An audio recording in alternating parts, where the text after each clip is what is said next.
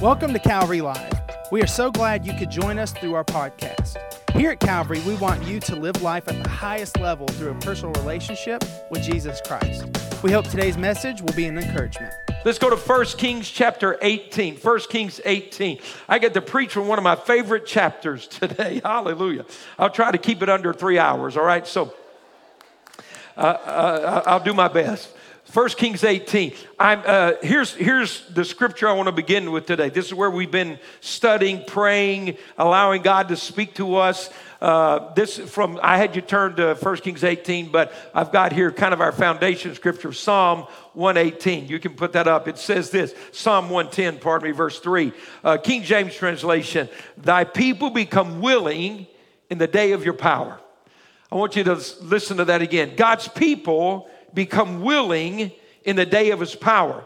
This, this phrase, day of your power, is not necessarily limited to 24 hour span, but it is a season. It is a moment. It is an appointed time. Please hear what I'm saying.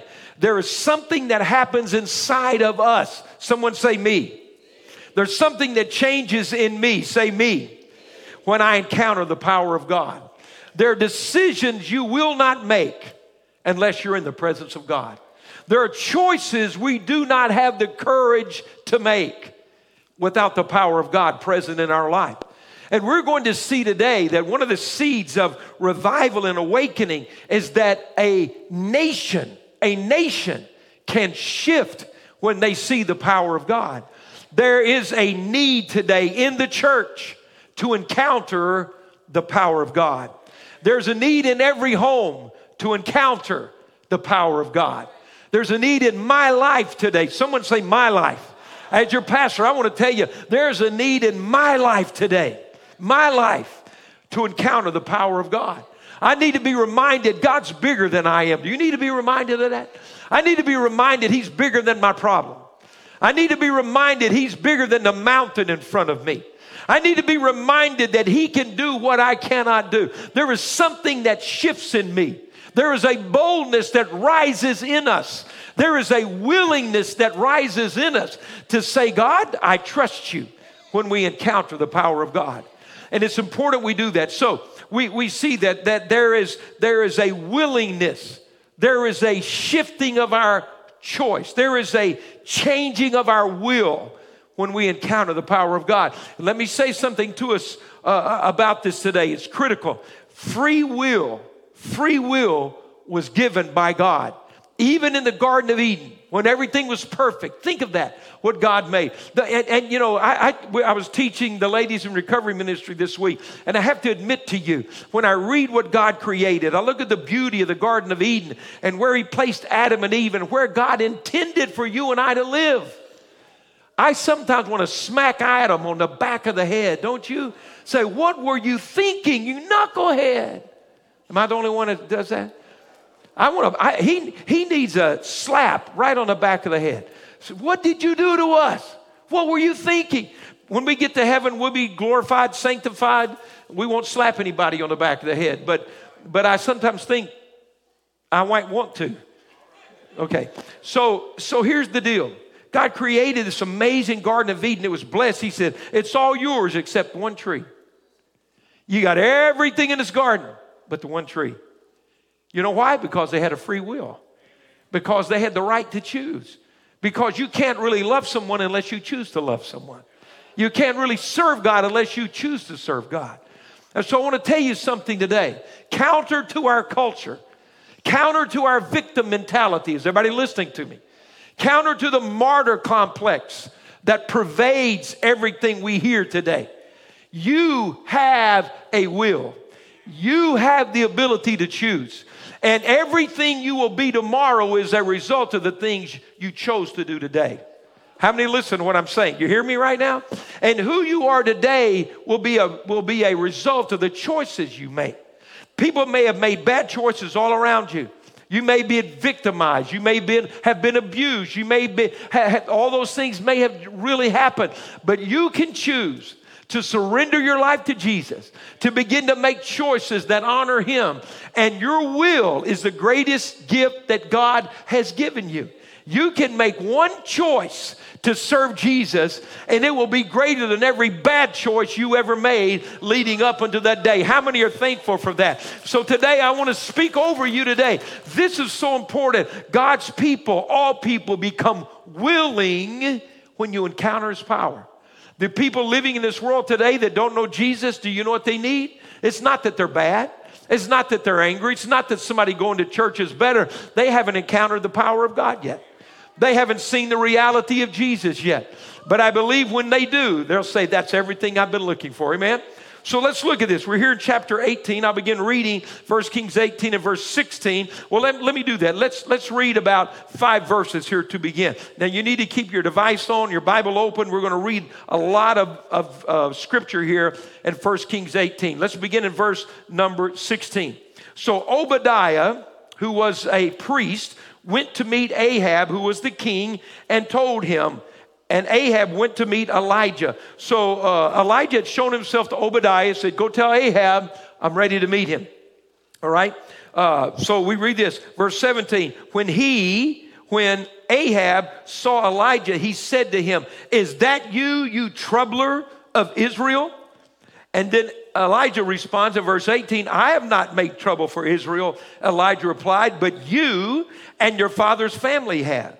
You have abandoned the Lord's commands and have followed the Baals. Now, uh, he says, summon the people from all over Israel to meet me on Mount Carmel and bring the 450 prophets of Baal and the 400 prophets of Asherah who eat at Jezebel's table. Jezebel was Ahab's wife, the queen. 850 false prophets of demon idols ate every day at the king's table at the invitation of his wife Jezebel. So Ahab sent word throughout all Israel and assembled the prophets on Mount Carmel.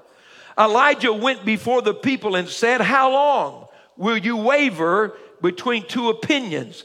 If the Lord is God, follow him. But if Baal is God, follow him. And look at this line. But the people said nothing. They were unwilling. They were unwilling. He confronted them and said, Come let's, let, let's meet. Now, here's the setting. Uh, in chapter 17, we meet Elijah for the first time. God raises this prophet up out of nowhere. It says Elijah from Tishbe, the Tishbite. It would kind of be like saying today, let me think, I need to be careful and be delicate here so I don't offend anybody. You know, we live in a world of offenses now. So let, let me try to be careful. So I'm trying to think of a rural place that nobody's from, and I'm having a hard time. I'll tell you what I'll do. I, will fall on the sword for the sake of the moment. So here was this dude from southeast Arkansas that walked out of, came out of nowhere. This redneck hick. And he walks in front of this king. He says, King Ahab, I've got a message from God. And Ahab says, Who's this guy? Where'd he come from? What do you mean? What do you have to say? He says, It will not rain again in Judah until I say so. You have a nice day. And he walked out. Well, the king scoffs at him. But a month later, it hasn't rained. And six months later, it hasn't rained. And a year later, it hasn't rained. And now Elijah's the most wanted man in Judah. And King Ahab is searching everywhere to find this prophet and to kill him for, for pronouncing judgment on Judah. Now you have to understand the drought was not Elijah's fault, it was the sin of the king and the nation. Elijah just brought the message. How many understand what I'm saying? So, for three and a half years, there is a severe famine. There is no rain. There is a drought. It has become desperate. But for the first part of that drought, here's what you need to understand Elijah is chilling out in a ravine. And everywhere else, the water's dried up, and he's got a nice little brook flowing by where he's drinking water every day. And the Bible says, of all things, crows are bringing him his breakfast and his dinner. So he's at the, uh, the you know, the, the Fresh Creek Airbnb. And every morning and afternoon, he gets room service. Come on. It's good. And the whole nation is starving and thirsty and angry and it's in drought. But God has a way of taking care of his people no matter what other circumstances may be going. How many are with me today? So after a while, the brook dries up. Now, here's where a lot of Christians get in trouble. We don't think God can move except in one way.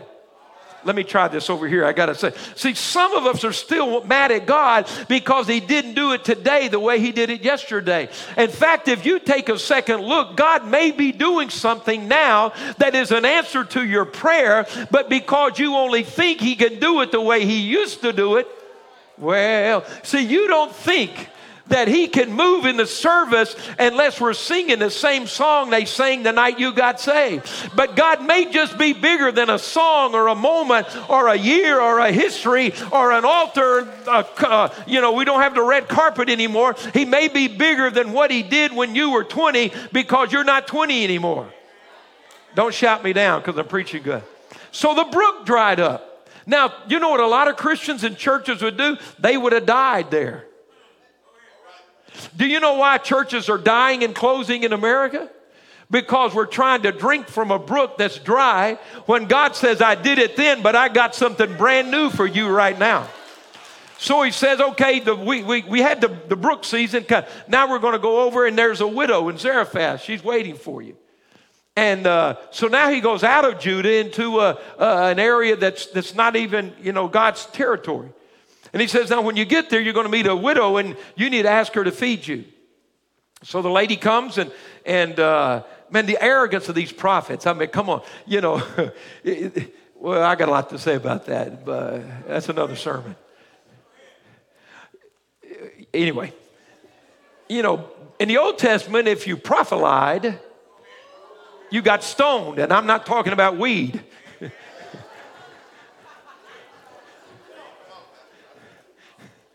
Nowadays, you just throw them all out. If one sticks to the wall, you're a prophet. But anyway, I'm going on. So, so, so, uh, so what happened is uh, he he, go, he goes and finds this lady, and and he says, I, "I need you to feed me." She said, "Well, this is all I got. My last meal. I'm going to cook this last meal and make one last cake. Me and my son are going to eat it and die." Here's what I'm saying. You better know you're from God. He says, "Well, that's good, but you feed me first. How would that play on Facebook right now? Can you see that go viral? Prophet goes into a town, finds a starving widow, takes her last food. What kind of an arrogant, religious bigot is he? Well, she said, he said, You feed me first, and then you the boy eat. Now, I'm not suggesting that unless you're from God. so she does what he says. And then the Bible says that her bucket of meal, her, her bin of flour, never ran out. And he, God miraculously not only fed the prophet, the lady, her son, but it says the family moved in too. Isn't it amazing? People start believing when God starts feeding some people. I mean, you know, those skeptics and all, well, you know, maybe there is a God. So here's my point. During this three and a half years, Elijah did okay.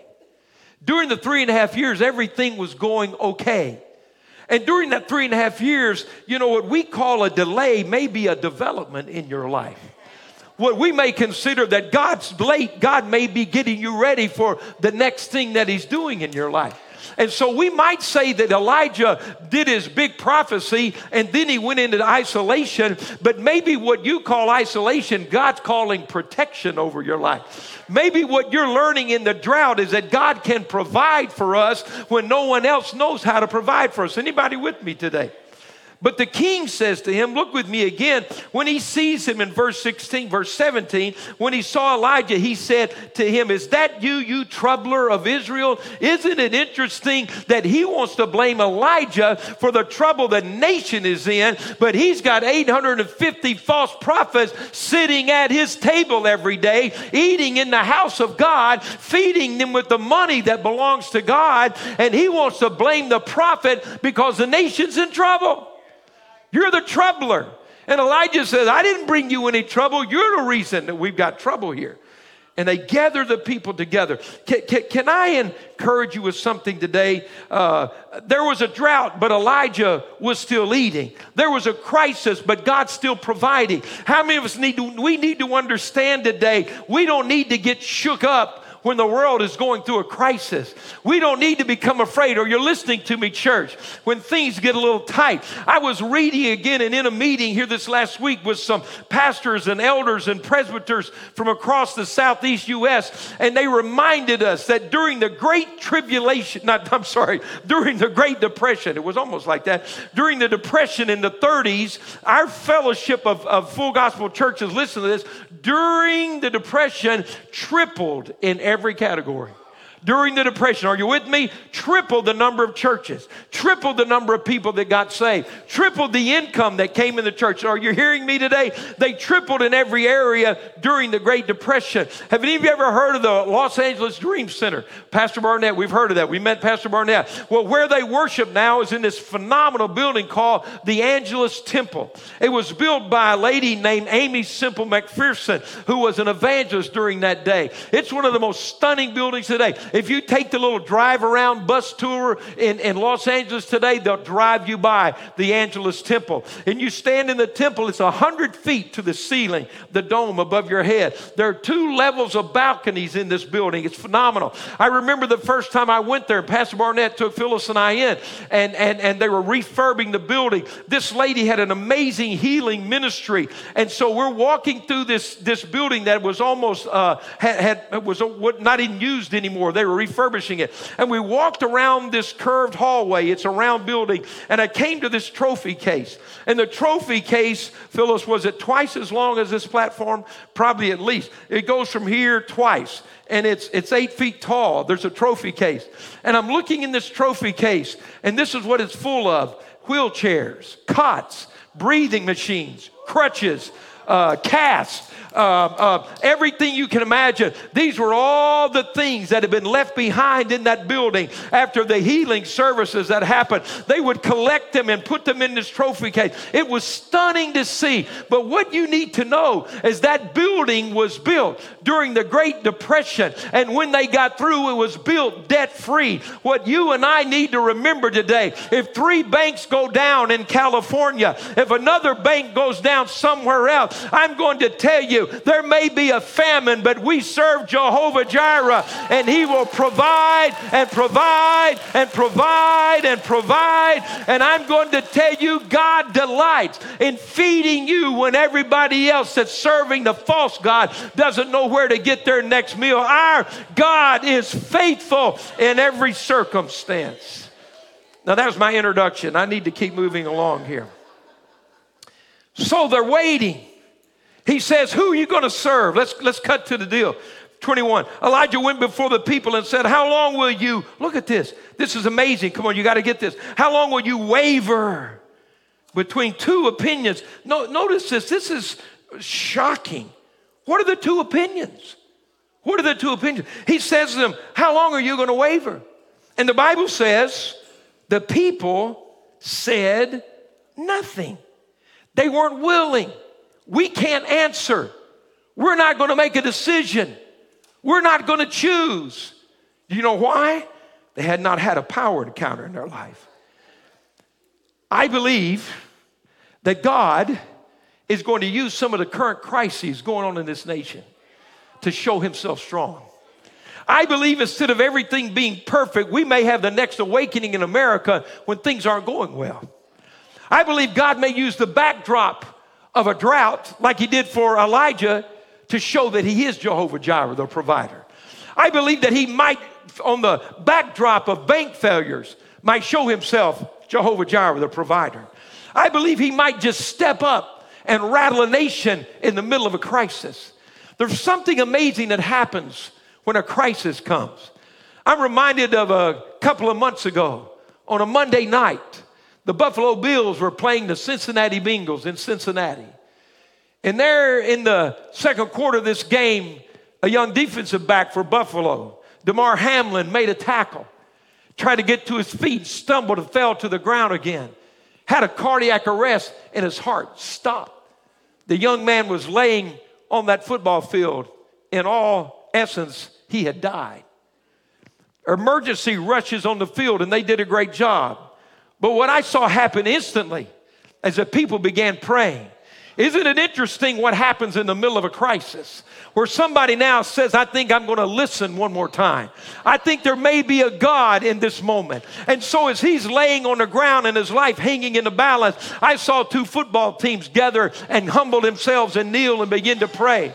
I saw the internet explode all over Facebook. People pray for Damar, pray for Damar, pray for Damar. The next day on a, on a sports network, that used to do sports and now does commentary. There was one of their men, one of their sports anchors, who prayed over that young man, and there was no pushback. Do you know why? Because there comes a moment when man runs out of all that he has, and they will look one more time and say, God, if you can help us, if you can do anything, I'm going to tell you the day's coming in America if you and I will hold steady and pray and believe God and walk in faith and not be afraid if there's a drought or a famine or the bank goes down or this closes and we stay with God. God's going to use a crisis for somebody to stand up and say, I know a God who's bigger than the crisis, who heals the sick and raises the dead, saves the lost. That's the God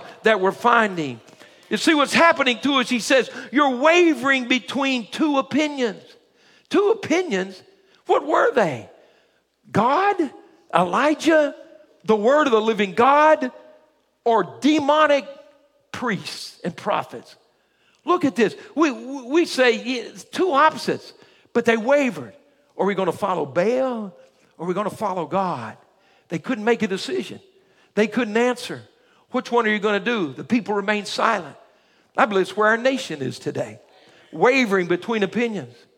Maybe you're in that place today. Maybe you're listening to me online. Maybe you're sitting in this room today.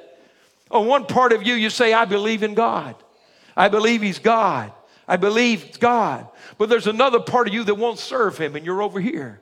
You're wavering between two things. You're going to the club on Saturday night, doing your thing, spending your money, wasting your time. And you get up and come to church on Sunday morning, wash your face, and you're wavering between two opinions. I believe there are people that don't know who he is because they haven't had a power encounter with him yet. They become so familiar with a building, but they forgot the God that we've come to worship in the building. And so he says, You're wavering, you're wavering, you're shifting back and forth. You haven't had a power encounter. It's no wonder that people are, are, are can easily slip from one to the other today. It's no, it's no wonder that people can run with one group and run with another group. Fellowship here and fellowship there. Bless here and curse there. Why? Because he says, until you've encountered the power of God that radically helps you know He is real, He loves me, He's for me, He's the answer for me, you waver. And so here they are, wavering between Baal, a demonic God who requires that you sacrifice your babies to Him and throw them in a fire to prove your allegiance, and the Almighty God who gave His only Son to love you and save you and help you and heal you. And they're walking back and forth between the two. People are trying to worship both. Do you hear what I'm saying today? When you're caught between there, the Bible says a double minded man is unstable in of his ways. He should not expect to receive anything from God. Isn't it interesting that today, like then, there are people who go to church on Sunday but then waver to the other side when they leave. And they're the people always saying, Well, God never does anything for me. I don't see God showing up. I don't know why nothing's happening. I don't sense the presence of God because you don't give Him opportunity to do something in your life. You're going to have to make a stand somewhere. You're going to have to make a choice. These people said, We don't want to know. See, we're, we're, we're in this place today in this man made, self centered, unholy combination of compromise between what we want to do and what we know the truth of God is. That's where Judah was in that day. There's a, there, there's a buzzword going on in, in the church world today. It's called deconstruction of your faith. Deconstruction of your faith. It's okay to examine your faith. It's okay to say, is, am, am, I believing? But if you're going to examine your faith, you don't do it sitting in a circle with a bunch of people who wouldn't know God if He walked in. you want to re examine your faith, you need to open your Bible, get on your knees, and say, God, show yourself to me. Now, if you want to talk about construction, I can tell you construction. I grew up in construction. And this is what my father taught me as an engineer and an architect. If you're going to reconstruct, if you're going to deconstruct something, the first thing you better do is go find the supporting walls in that house. You better find the beams that hold the house up. And if you can determine what holds a place up, if you know where your points of stability are, then you can rearrange all the other stuff. So I'm going to tell you today if you're examining your faith, you better understand where the pillars are, where the truth is. You better be able, if you're going to reevaluate what you believe, you better start over here and find this supporting beam. His name is Jesus Christ. He is King of kings and Lord of lords. And if you walk to this corner, you're going to find Jesus, who is the Savior, who died on a cross and shed his blood and rose from the dead. And if you want to go to the other corner, if you're going to find a beam, it says Jesus, who heals the sick by his stripes. We were healed. And if you want to find another corner, this says Jesus Christ, who will baptize you in the Holy Spirit. And if you want to go to the other corner, it says Jesus Christ is coming back again someday. And if you believe who he is and you know what he does and you honor the word of God, your faith will stand the test of time. You won't waver. You won't waffle. You won't walk around and say, Who knows? This Bible knows. Who knows what truth is? This is what truth is. This will stand stand the test of time. You don't need to say, well, who can tell the truth? This is the truth. It doesn't matter what someone says, it doesn't matter what my emotions are, it doesn't matter what my experience is. This is the truth of God's word, and it will bear His truth and hold you steady no matter what you're going through. So, this is the deal. Let's look at this. People can't decide. Verse 22. Then Elijah said to them, I am the only one of the Lord's prophets left but Baal has 450 prophets. He's not even counted the other 400. So this is the deal. Let's get two bulls for us. Let them choose one for themselves and let them cut it into pieces and put it on the wood, but not set fire to it. I will prepare the other bull and put it on the wood, but not set fire to it. Then you call on the name of your God, and I will call on the name of the Lord. Mm-mm. The God who answers by fire, He is God. Boy, you got to have some backbone. Come on, tell the truth. Tell the truth. You're outvoted 450 to 1. The king wants to kill you, the queen wants to kill you. He said, let's, let's just see who answers by fire. Mm, mm, mm. Then all the people said, What you say is good. They're still out here in the valley of decision. They're still out here. See, isn't it interesting? They, they, they were thirsty, they were hungry, but they still weren't willing to say God is God. They had need in their life, they were hurting in their life. Things were going, were out of kilter in their life. They still wouldn't make a decision to serve God. So he said, Let's see who has the fire. Verse 25 Elijah said to the prophets of Baal, Choose one of the bulls, prepare it first, since there are so many of you. He said, You go first. Take your best shot. Call on the name of your God, but do not light the fire. So they took the bull given them and they prepared it. Then they called on the name of Baal from morning till noon. Oh, Baal, answer us, they shouted. But there was no response. No one answered. And they danced around the altar they had made. So first they're yelling, now they're dancing. Okay? At noon, Elijah began to taunt them. This is a bad boy. I like this bad boy. I got to tell you, I like this bad boy. I like somebody that make a lot of people uncomfortable. Come, somebody tell the truth. Now, when's the last time you had a friend that challenged your faith? When's the last time you had somebody you get around and say, "My God, am I even saved?" Come on, somebody. Yeah, okay. So, so, so Elijah says uh, he, he's taunting them. Uh, uh see, Elijah nowadays he'd be so socially uncouth. Come on, tell the truth. What, what would what would you and your little friend group do if Elijah showed up? I'm just sorry. I don't know why he said that. We didn't want to offend you. I'm so sorry. I don't know who he is. We're not going to invite him back. He wasn't on the guest list. I mean, we don't want to hurt anyone's feelings. We want to just stand around and not do anything, look like a doofus. We can't talk. We can't make a decision. We don't want to offend anyone. At noon, Elijah began to taunt them. Shout louder, he said. Surely he's a God. Perhaps he's deep in thought, or busy, or traveling.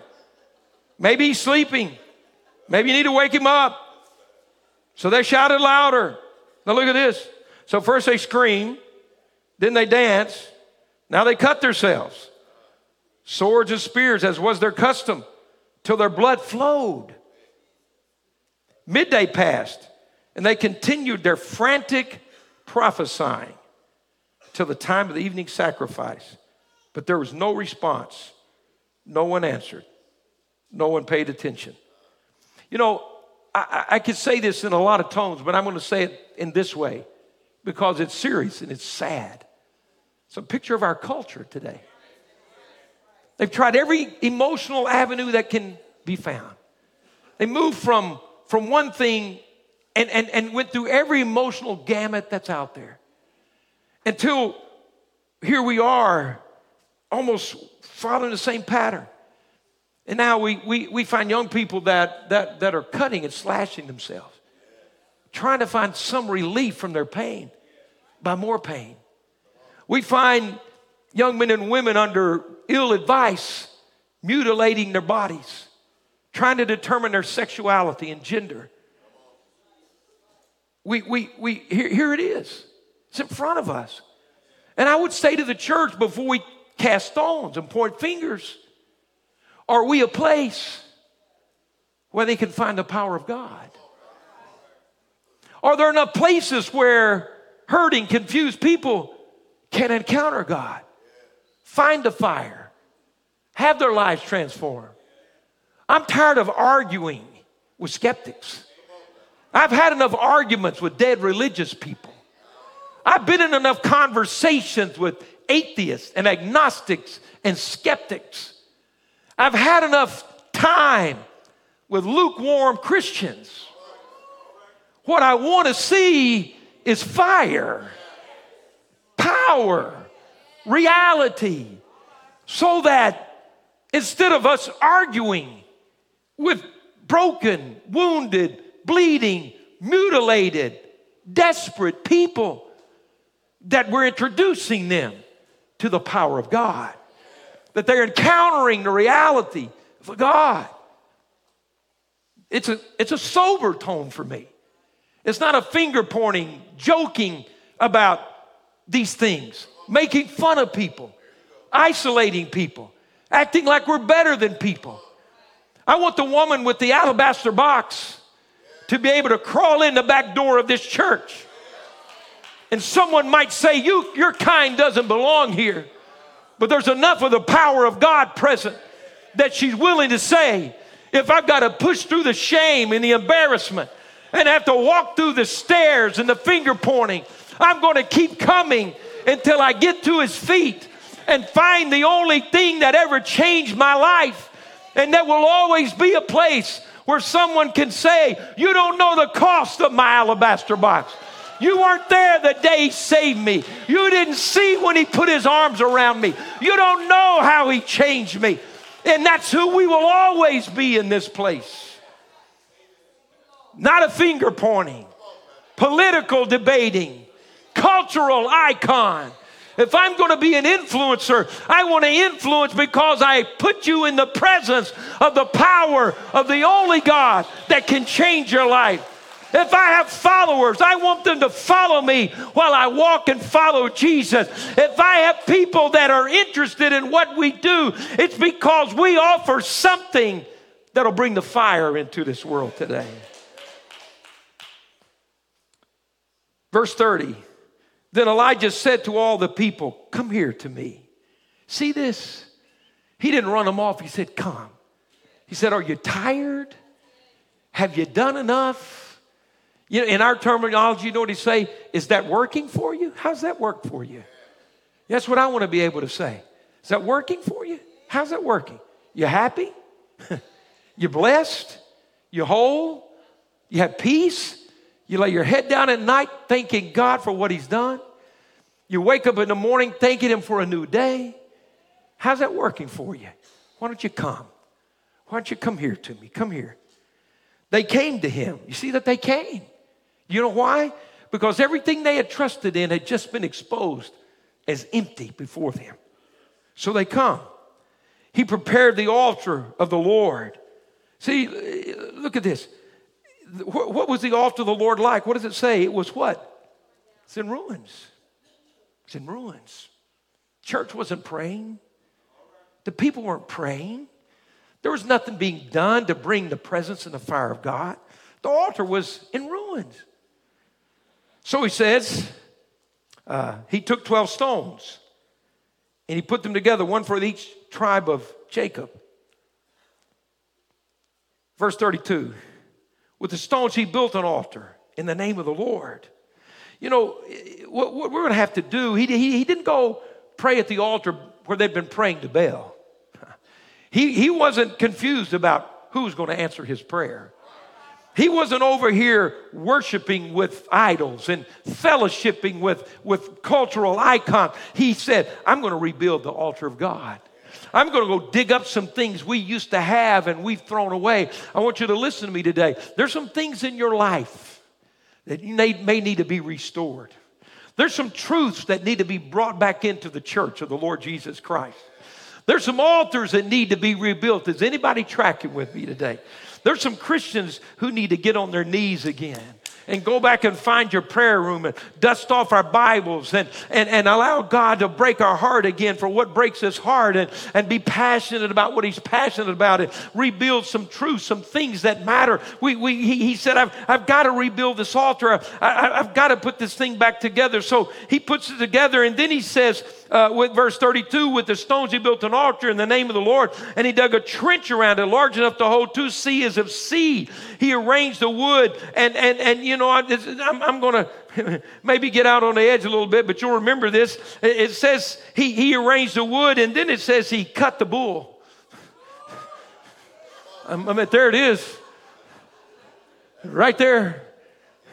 He cut the bull. You might get offended, but I'm going to tell the church in America. I'll talk to George Sawyer and I'll talk to Calvary Assembly. Some folks need to cut the bull around here. you just need to cut the bull. You've been doing enough junk. Just, you, you need to stand up and cut the bull. You need to decide what you're going to believe, what you're not going to believe. You need to rebuild an altar or don't build an altar. We need to stop wavering in the middle and say, No one knows. Yes, we know. And you know, and you know. The people knew. We know. The world knows. The world starts praying when Damar Hamlin's laying on the ground. You know why? Because we know there is a God. Because the atheist knows there is a God. The agnostic knows there is a God. Your prodigal children know there is a God. The people that laugh at you know there is a God. And what we have to do is have a moment of encounter with Him that is bigger than we are and bigger than they are until they have to realize there is a God. But along the way, we cut the bull. We go get the water. The Bible says that they filled four large jars of water. He said, pour it on the offering. They did it. He said, do it again, and they did it. He said, do it a third time, and they did it. What you have to understand, we're three and a half years into a drought there. And they're taking the most precious commodity in the land water. Water was more valuable than silver and gold and houses and land. Water was the rarest commodity. And so Elijah said, I'm going all in on this thing. I'm not going to do a little halfway thing. I'm going to rebuild the altar. I'm going to cut the bull. I'm going to get the most costly thing I know, and we're going to pour it out on the altar of God. So, what happens? Now, remember, they prayed all day. Verse 36 At the time of sacrifice, the prophet Elijah stepped forward and prayed. Look at his prayer. You know, if you've been praying in private, you don't have to pray long in public. I usually can tell how people have been praying. Those long prayers in public, I'm always thinking they're just catching up on what they hadn't been doing in private, but that's just me. So, so he'd been praying in private. He didn't have to pray long in public. Oh Lord God of Abraham, Isaac, and Israel. I love this. Let it be known today that you are God in Israel, that I'm your servant, and have done all these things at your command. Now look at verse 37. Why does God want to answer by fire? Answer me, O Lord, answer me. Why? So these people will know that you, O Lord, are God and that you are turning their hearts back again. That's it. Why, God? So they'll know you're God. So you, they'll know you sent me. So you'll turn their hearts. See, they haven't been willing, their hearts are hard. Verse 38, what's the first word? Then. then means something happened before this. We've just talked about it. Then the fire of the Lord fell and burned up the sacrifice, the wood, the stones, the soil, licked up the water in the trench. You build an altar and the fire will come. You build an altar and God, you know what I love? If I'm the altar and the fire comes, it says it completely enveloped the altar. God, burn us up in your presence today. God, take us into who you are. So, so now what happens? Are you ready? Are you ready when power? See, your people are willing in the day of your power. Verse 38 Then the fire of the Lord fell and burned up the sacrifice, the wood, the stones, the soil, licked up the water in the trench. When all the people saw this, they fell prostrate and cried, the Lord, He is God. The Lord, He is God. This unwilling, untalking, unmoved, compromised nation, when they encountered the power of God, they cried out, There is a God. You are the Lord. We confess you are who you say you are. Verse 40. Now, this will rattle some of you. We don't do this today. Relax. Then Elijah commanded, Seize the prophets of Baal, don't let anyone get away. They seized them, and Elijah had them brought down to the Kishon Valley and slaughtered there. Now, I don't ask you to kill anybody, but there's some things that need to be killed in our life. See, if you're going to choose who's the Lord, then you don't need that stuff anymore. You know, I would think if I went to church and and and and and uh, you know I'm struggling and I'm not willing and, and and I haven't committed my life to the Lord and and and, and you know I brought my stash in with me. If I really encounter the power of God, I, I would think I can just lay it on the altar and leave because I don't need it anymore. Let me try this. I would think if I came into the church and I was bitter and angry and unforgiving, and I met Jesus and I encountered the power of God, then I would assume I don't need that anymore and I would leave that here and go home without it in my life. You see, because that fire will do that, and and and and, that's false stuff we, we're willing to let go of and get away. Come on, I gotta hurry here. So, verse 41, Elijah said to Ahab, Go eat and drink, for there's a sound of a heavy rain. So Ahab went off to eat and drink, but Elijah climbed to the top of Carmel bent down to the ground, put his face down between his knees. He tells his servant, he said, Come here. He said, It's time to break the drought. Now, you got to understand, if you want some rain, you repent first. the rain didn't come till the repentance came. Everybody with me? We want the rain, but we don't like to repent. We want my circumstance to change, but I don't want to change. So he gets down to pray. The Hebrew says his position was like the women, the Hebrew women got in when they were birthing a baby. He was in the birthing position. Now, I don't know what that was, so this is all I got right now. Okay, so he's in the birthing position. But he said he bent down and started praying. He said, Go look, you see anything? He said, Come on, in the day of his power, you'll start praying. In the day of his power, you'll pray more than one time. In the day of his power, you'll pray bold prayers and you'll pray persistently. Go look, you see anything? I don't see a thing. Elijah pray some more. Go look again. He said, I don't see a thing. Seven times. Seven times. Why do we pray seven times? Because we heard God say it's going to rain because we still believe there's a promise. On the seventh time, he said, What do you see? He said, All I see is a cloud the size of a man's hand. He got up and said, We better get ready. Here it comes. Here's what I want to tell you today. In my prayer time, in my prayer closet, in my walking with God, I, I've seen a cloud the size of a man's hand. I'm going to tell you right now, you better get up. You better put your belt on. You better get ready for what you're going to do because I believe there's a cloud the size of a man's hand over this nation right now. Oh, it's not the outpouring yet, it's not the flood yet, but I believe the cloud is up. I believe the rain is coming. I believe that God's going to transform some things. I want you to stand with me. Come on, let's stand together right now. Let's stand. I believe in the day of God's power that people become willing. I believe in the day of God's power that backsliders come home. Come on, anybody with me right now? I believe in the day of his power, prodigals come home. I believe in the day of his power, those that have been coming to church but haven't been surrendered start surrendering. Is anybody with me right now? I believe a skeptical culture, when encounter the power of God, will begin to say, You are God.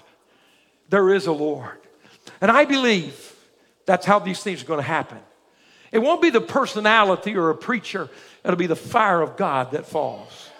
And I pray, I pray for the fire of God to fall. I was in a meeting with some with some leaders of this southeast region this last week and praying over a, a day and and a man came to me who who I know but not closely uh, and and has never had a particular word. I've never known him to be particularly prophetic and this is not his gifting and and yet he came to me crying. He said, Pastor, he said, I, I was praying. He said, I saw a vision of North Alabama. He said, I saw Calvary and I saw this fire. And he said, and I saw these other fires start breaking out. He was weeping. He said, I saw it. He, said, he said, You know what I'm going to do? He said, I'm going to come and drive my car around up there. I want to come pray. I'm going to come pray with you. I'm going to agree with your church. I'm going to drive in that region. I saw fire coming. You know, the presence of God coming, God working. Church family, I think it's so critical that you and I are here and realize that God, who is holy and righteous, and, and even think of those people that had, had offered their children to a demon God, burned their families. How perverse. How, how unimaginable the false religion, the, the rebellion and disobedience to God. Listen to me. But when God sent the prophet, it was time for the power. You know what? I believe in real prophets. Don't you misunderstand anything I say. The reason I get frustrated with false prophets because I know they're real prophets. And I don't want the voice to be muted of that which is really from God. But can you imagine? I'm sure a lot of people would think God would be mad and angry at those people who couldn't make a choice, who wouldn't even speak, who stood there wavering between demons and God, trying to somehow say, I can do both. But what did he say when it was time to show himself? He said, Come here to me. He said, Come here to me. That's God. That's our God. That's our God. He doesn't ask you to bleed, Jesus bled for us. He doesn't ask you to cut yourself and go through those histrionics. Jesus died for us. So today, church family, I want us to, before God, say, Lord, I'm willing. Again, I'm, I, I'm, I want to build an altar. I'm, I, I'm going to stay there. I want to sacrifice. I, you don't buy God. You don't, you don't pay him off. You don't beg him. He wants to do these things. But we have to be willing to come and trust him. Again, it's a little raw, but we have to be willing to cut the bull. Stop the foolishness. Quit dancing around, you know, and just come. Just come. I, I really feel that the Holy Spirit's just dealing with folks today. And I don't, you know, I, I, I want to do this because I believe it's, there's some people that have been in church for a while, God's dealing with some things. So, my goal is not to embarrass you. My goal is to say it this way. And I know it's time to stop and everything. But if today you love the Lord, whatever your condition is, I'm not going to question that right now. What he says is if you want fire in your life, if you want fire in your home, if you want fire in our church, if you're hungry, if you're just hungry, I want you to come stand in front of this place. Just come stand if you're hungry. Say, God, I want fire. We'll make room some way for everybody that's hungry. Just hungry. Just hungry. God, I want fire. And fire is, here in this context means his power, his presence. Just come if you're hungry. If you're hungry, there may be people that come forward today, you're, you're lost. Most of you are going to be people who love God with all their heart, but you're hungry. There are people who have been standing with God and they're hungry. It's okay. People are crying out to God. It's okay. It's okay. People are crying out. We'll make room on the sides. We'll make room in the aisles. We're, we're just saying, God, we're hungry. Listen, it's okay.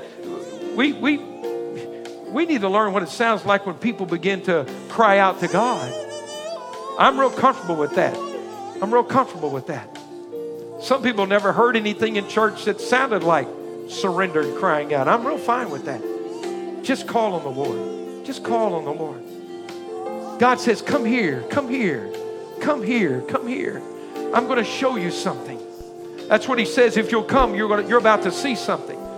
You're about to see something. Come, just come here, God. Come here, God. Come here. God says, Come here. I want to I want to show you who I am. I'm not pushing you away. I love you. I love you. I'm not pushing you off. I'm not running from you. I'm, I'm here. I'm not hiding. I'm going to come right and wide open. I'm going to come bring fire right in the middle of everything. You don't have to search for me. I'm right here. Just come. Just come. Lord, we love you. Lord, we come. Lord, we come. Lord, we come. Lord, we come. God, we come. God, we come. Build your altar where you are right now. Build your altar. God wants to show you something amazing. God wants to take your faith to another level. God wants to bring your hope to another place. God wants to bring your surrender. Oh, you're, you're, you're one surrender away from a breakthrough in your life today. God. Oh, God. Oh, God. Oh, God. Oh, God. Let your fire fall on us, God. Let your fire fall in this place, God. Oh, God. Let your fire fall in this place, God. Oh, God. Let your fire fall in our homes, God. Oh, God. Let your fire fall in our hearts, God. Oh, God. Let your fire fall in our schools, God. Oh God, let your fire fall in our businesses, God. Oh God, let your fire fall in our government offices. Let your fire fall in the dark places. Let your fire fall in the dark places, God. In the hard places, God. Let your fire fall. Let your fire fall. God, in the hard places, in the dark places, in the hard hearts, in the stubborn hearts. Oh God, in the atheist hearts in the agnostic's heart, in the backslider's heart, in the cold Christian's heart, in the lukewarm heart. God, fall, let fire come. Fire, fire, fire. God, turn up the heat. God, may our first love glow again. May the joy of the Lord glow again. May the presence of God glow again. God, God, God, God, we call on you. We call on you. God, thank you, God. You are for us. Oh, God. Thank you that your word is come here to me. Come here to me. Come here to me. Come here to me. Oh, God. You say, Come here to me today. Oh, God. Thank you. Thank you. Thank you. You're for us. You are for us. You are with us. God, melt away the strongholds. Melt away the hard hearts. Heal the broken places. Restore the altars in our homes. Restore the altars in our lives. Restore the altars in our marriages. Restore the altars, God, in the house of God. We call on you. We call on you. We call on you. We call on you, God. Thank you that you're more than willing. Thank you that you're just looking for the next Elijah. You're looking for the next Elijah. The five year old Elijahs, the 10 year old Elijahs, the 15 year old Elijahs, the 20 year old Elijahs, the 25, the 30, the 35, the 40, the 45, the busy mom, the single mom the hardworking family, God, the 50, the 55, the 60, the 65, the 70, the 75, the 80, the 85, that grandmother who's been praying, fire is coming, grandmother. That grandmother that's been praying, fire is coming, grandmother. That parent that's been praying, fire is coming. Fire is coming. Oh, God, we say, bring your fire, God. God, we're just hungry for more of you, God. Hungry for more of you, oh God. Hungry, hungry, hungry. If you're lost today, if you're away from Jesus, call on the Lord. Call on the Lord. If you've been away, call on the Lord. If you've been waffling, step out of that place. Step out of your sin today. Step out of your compromise today. The Lord is able. The Lord is able. If you lost your way, come back. If you've been discouraged, come back. The fire is here. Jesus, Jesus, Jesus. The fire, the presence, the glory, the altar, the glory, the altar, the fire, the presence of God. Jesus, Jesus, Jesus. Fill the house, fill the house, walk in the house. Lay your hand on us, Lord. Let the fire burn, God. The glory of your presence. The glory of your presence. Hallelujah. Hallelujah. Hallelujah. Hallelujah. Thank you, Lord. Thank you, Lord. Shift. Shift it. Change it. Shift it. Move it, God. Move it, God. Move it, God. Move our hearts, Lord. Move our hearts, Lord. God, heal those stony, broken places, God. Melt the hard places, God. Let hope arise. Let hope rise. Let faith rise. Lord, we're willing. We're willing. Hallelujah. Hallelujah. Hallelujah. Hallelujah. Hallelujah. Hallelujah. Hallelujah. God, we believe you're big enough. We believe you're great enough. We believe you will show yourself mighty in every way. We believe that you are big enough, great enough, God. Bigger than every crisis, bigger than every drought, able to provide. Hallelujah. Hallelujah. Hallelujah. Church family, if there's anything I believe the Lord is saying to us in this day, is that it is the day of His power. It is the day of His power. And, and your need, your answer, your solution is come to Him. Keep coming to Him. Keep coming to Him. Keep, keep creating space in your life for the power of God to touch you. There are choices that you've hold, held back on, you'll make in the presence of God. Are you with me? There, there, there are, you know, this thing, am I willing to surrender? Am I willing to let go? Am I willing to obey? That changes in the presence of God. Just keep coming. Just keep coming. Just keep coming to Him. God will give you the strength. God will change your heart. God will melt the hardness. God will put it back together. You know, it wasn't at all what I sensed leading up to this, but just in this moment, uh, I, I really sense that life has created this hard heart in some marriages. You used to love each other, be sweethearts. and you just kind of, or you got a contract right now. I want to pray over you. I believe God wants to melt some hearts. I didn't plan this. It's a word from the Lord. It's a word from the Lord. Just gotten hard. You don't talk nice to each other. You don't date each other. Lord have mercy. I want to pray, Father, and then let me come here, sweetheart.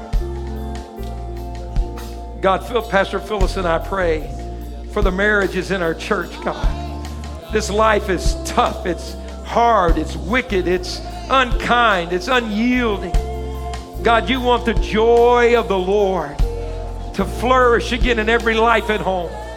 God, I pray over these precious men and women whose marriages have become stale and, and difficult. God, you want to heal today.